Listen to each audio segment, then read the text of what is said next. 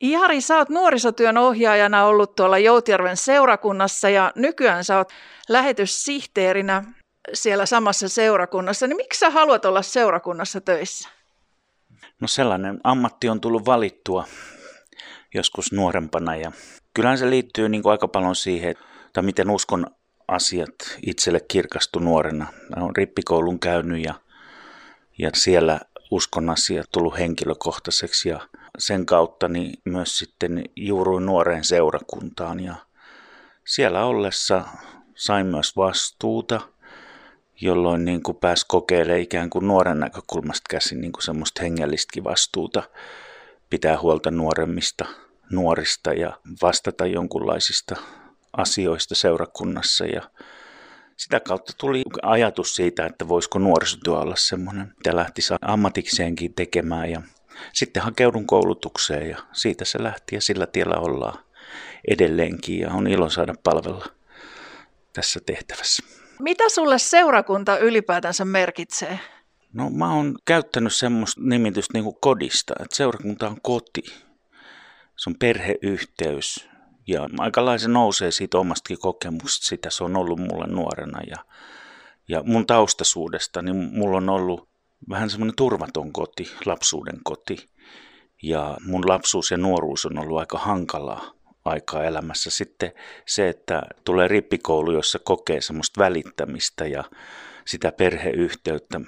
Mä en koskaan kokenut sellaista, mitä rippikoulussa pääsin kokemaan, miten isoset välitti musta ja työntekijät siellä. Ja, ja sitten sen kautta, kun tuli seurakunta, se vaan jatku. Niin musta se on niin kuin parhaimmillaan kuva seurakunnasta. Siellä pidetään huolta, välitetään, rakastetaan, kannustetaan, rohkaistaan. Siellä saa olla omana itsenä. No nyt kun sä oot lähetyssihteeränä, niin miten se on muuttanut sit sun kokonaiskuvaa seurakunnasta? No sehän on ollut iso muutos mun työurallekin, että mä oon tehnyt hyvin pitkän uran nuorten parissa ja sellaisessa nuoressa seurakunnassa niin kuin Joutjärven seurakunta Lahdessa, jossa paljon nuoria kävi, niin siirtyminen sitten ihan aikuisten pariin työskentelemään, niin ei ole ollut ihan ongelmatontakaan. Ja se on vähän semmoista uudelleen ikään kuin sen oman paikan löytämistä siinä työntekijän näkökulmasta käsinkin.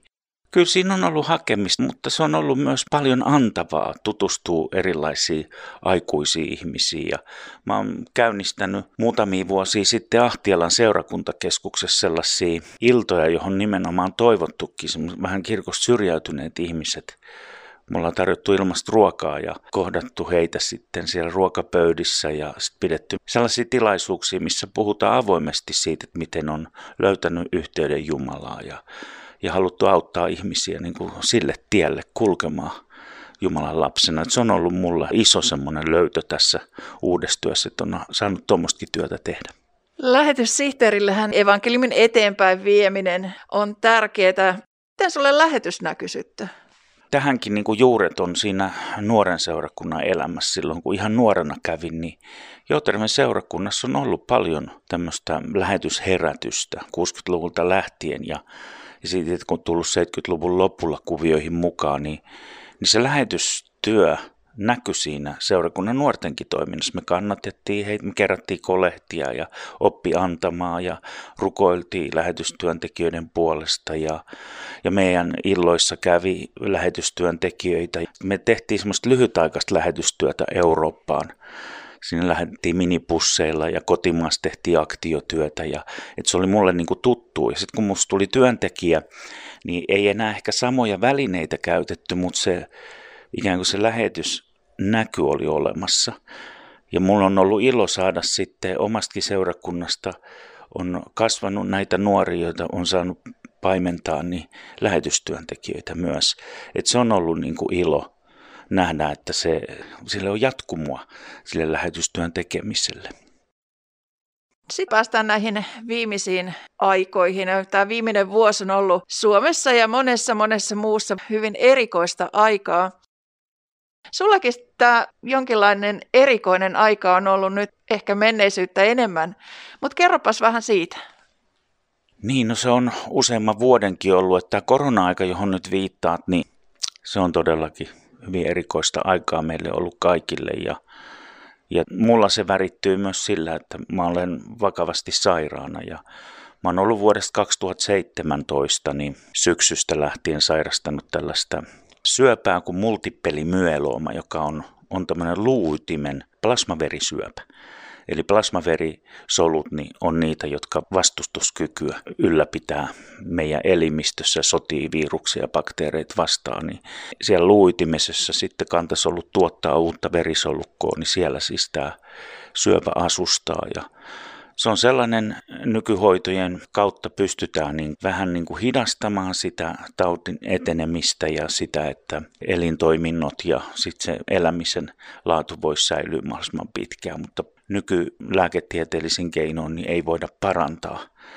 Ja mulla on nyt toinen kierros nyt tässä aktiivisessa sairausvaiheessa. Silloin 2017 syyskuussa niin mä sairastuin ensimmäisen kerran ja sitten siinä oli yli puolen vuoden tehokkaat sytostaattisolun ja hoidot ja, ja sen päälle vielä tämmöinen omalla kantasolulla tehtävä kantasolusiirto, joka silloin aikaisemmin jo oli mulla otettu kahteen tämmöiseen hoitokertaan niin sitä omaa kantasolua pakkaseen talteen ja nyt näissä kantasolusiirroissa sitten palautetaan se takaisin. Sillä hoitomenetelmällä niin saadaan parempi tulos siitä, että sitä syöpäsolua saadaan tuhottua siellä luuitimessa niin paljon kuin mahdollista. Ja Silloin sen ensimmäisen hoitokierroksen jälkeen niin saatiin niin sanottu remissiovaiheeseen tämä mun sairaus. Se on semmoinen unitila, jossa se sitten pysyy tietyn ajan piilossa ja mulla se pysyy puolitoista vuotta. Ja mulla nyt sitten tämä toinen kertani käynnistyi sitten vuosi sitten syksyllä ja sitten viime vuonna 2020 varsinaiset hoidot aloitettiin heinäkuussa.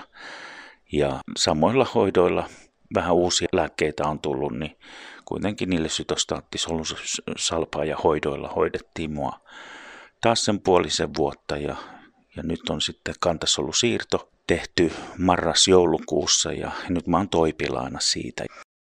Miten sä pärjää tuommoisen sairauden keskellä?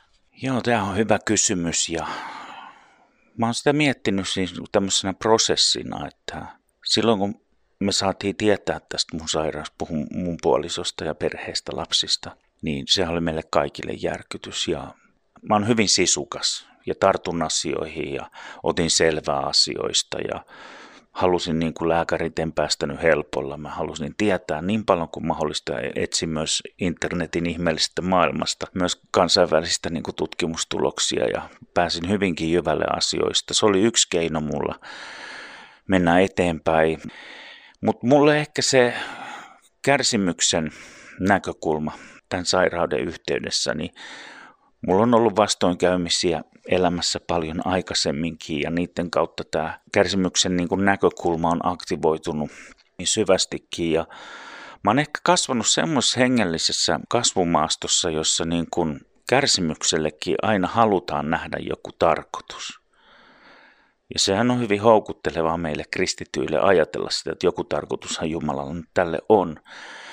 Niin mä oon nyt tajunnut sitten ehkä tämän toisen hoitokerran kautta, ja siihen liittyy vähän muutkin asiat, missä on ollut mukana. On tullut tällainen näkökulma, että mä oon tajunnut ja ymmärtänyt, että kärsimys ei ole elämän niin kuin ytimessä, vaan elämä.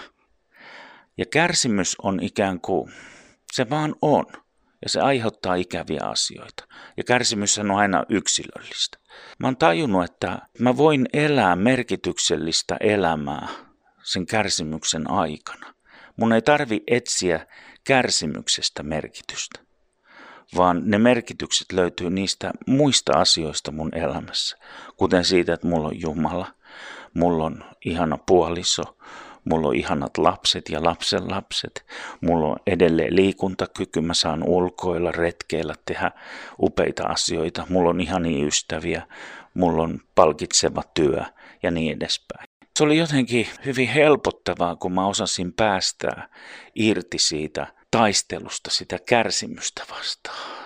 Ja sitä jatkuvaa huutoa, että miksi Jumala se sallittaa, miksi, miksi tämä tuli mulle nyt ja niin edespäin. Että mä jotenkin hyväksyin sen kärsimyksen nyt tämän sairauden muodossa osaksi omaa elämää. Mä en voi sille mitään. Silloin kun mä sairastuin burnoutkin, mä kävin terapiassa kolme vuotta, niin siellä tämä terapeutti antoi mulle upean ohjeen, että muuta olosuhteita tai lähde. Niin se on jäänyt mun mieleen, että on asioita, joihin sä voit vaikuttaa. Ja niihin kannattaa silloin vaikuttaa. Se saa mut niin kuin sisukkaaksi ja sinnikkääksi ja toimimaan. Mutta sitten on asioita, joihin sä et voi vaikuttaa. Niihin voi muut ehkä vaikuttaa tai ei kukaan. Niin kuin tämä sairauskin, mä en voi siihen vaikuttaa. Niin miksi taistella sitä vastaan?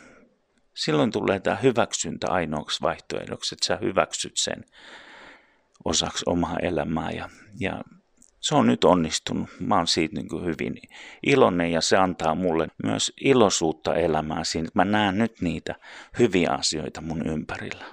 Vaikka samanaikaisesti mulla on tosi kurjaa ja vaikeaa tämän sairauden kanssa.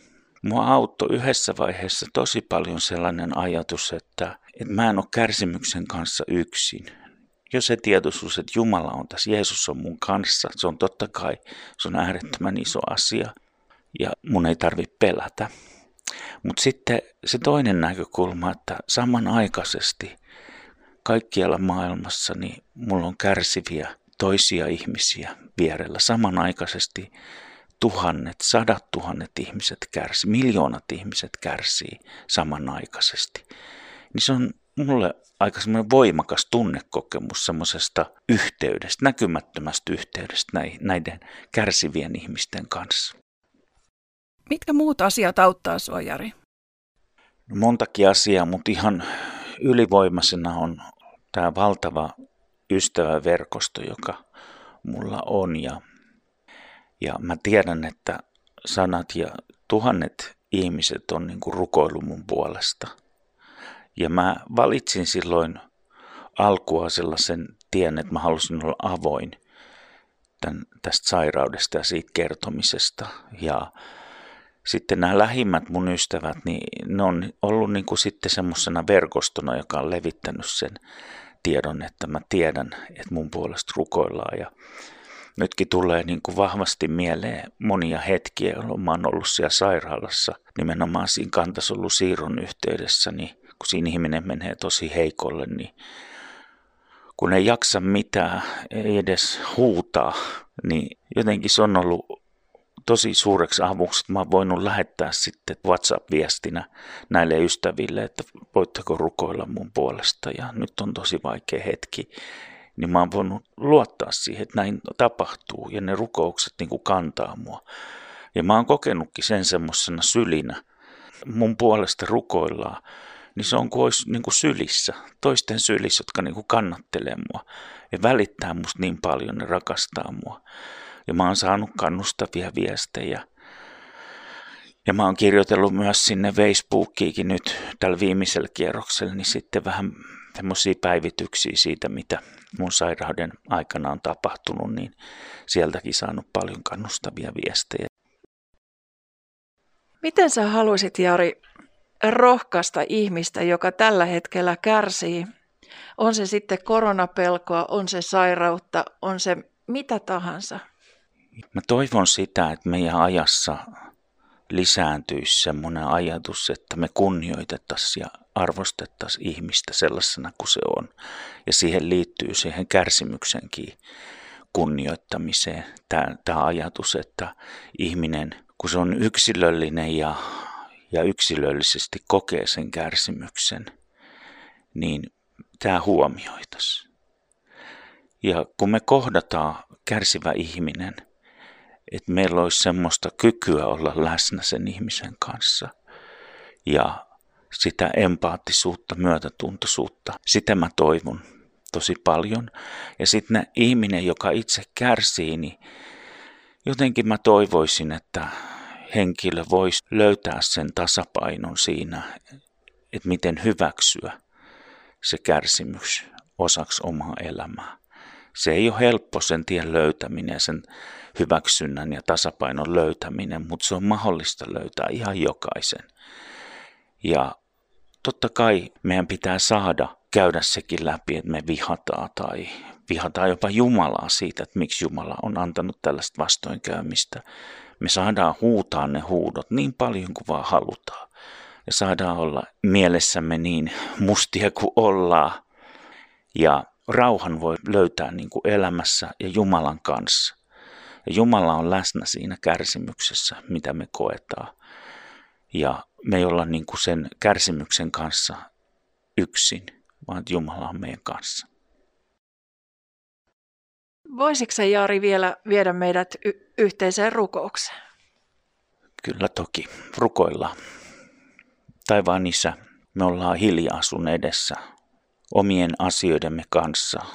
Ei haluta pitää isoa meteliä ikään kuin siitä, että mitä meille on tapahtunut. Sä tiedät, mitä meidän elämässä on ja kärsimyksen ja vaikeiden aikojen keskellä. Sä olet myös läsnä, sä kuulet, sä näet ja sä haluat auttaa meitä. Ja anna nyt kaikkien kärsivien ihmisten löytää se rauha sydämessä sen kärsimyksen kanssa, että sen kärsimyksen voi ja saa hyväksyä osaksi omaa elämää. Ei tarvitse taistella sitä vastaan ja ei tarvitse niin ajaa sitä pois, vaan se voi olla siinä ja anna meidän silloin nähdä ympärillämme niitä merkityksellisiä, tärkeitä asioita, jotka saa samanaikaisesti esiin meissä myös iloa. Semmoista hymyä kasvoille, mikä ei ehkä ole pitkiin aikoihin näkynyt meidän kasvoilla. Anna meidän nähdä ympärillä olema luonto, nähdä siellä olevat yksittäiset asiat, ilmiöt. Anna meidän hymyillä auringon paisteesta ja anna meidän hymyillä läheisistä ympärillämme.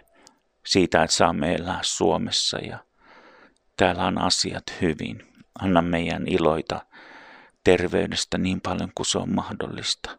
Asioista, joita me saadaan tehdä. Anna kiitollisuuden vallata meidän sydämemme silloinkin, kun meillä on vaikeita ja kärsimme. Isä Jeesuksen nimessä. Amen.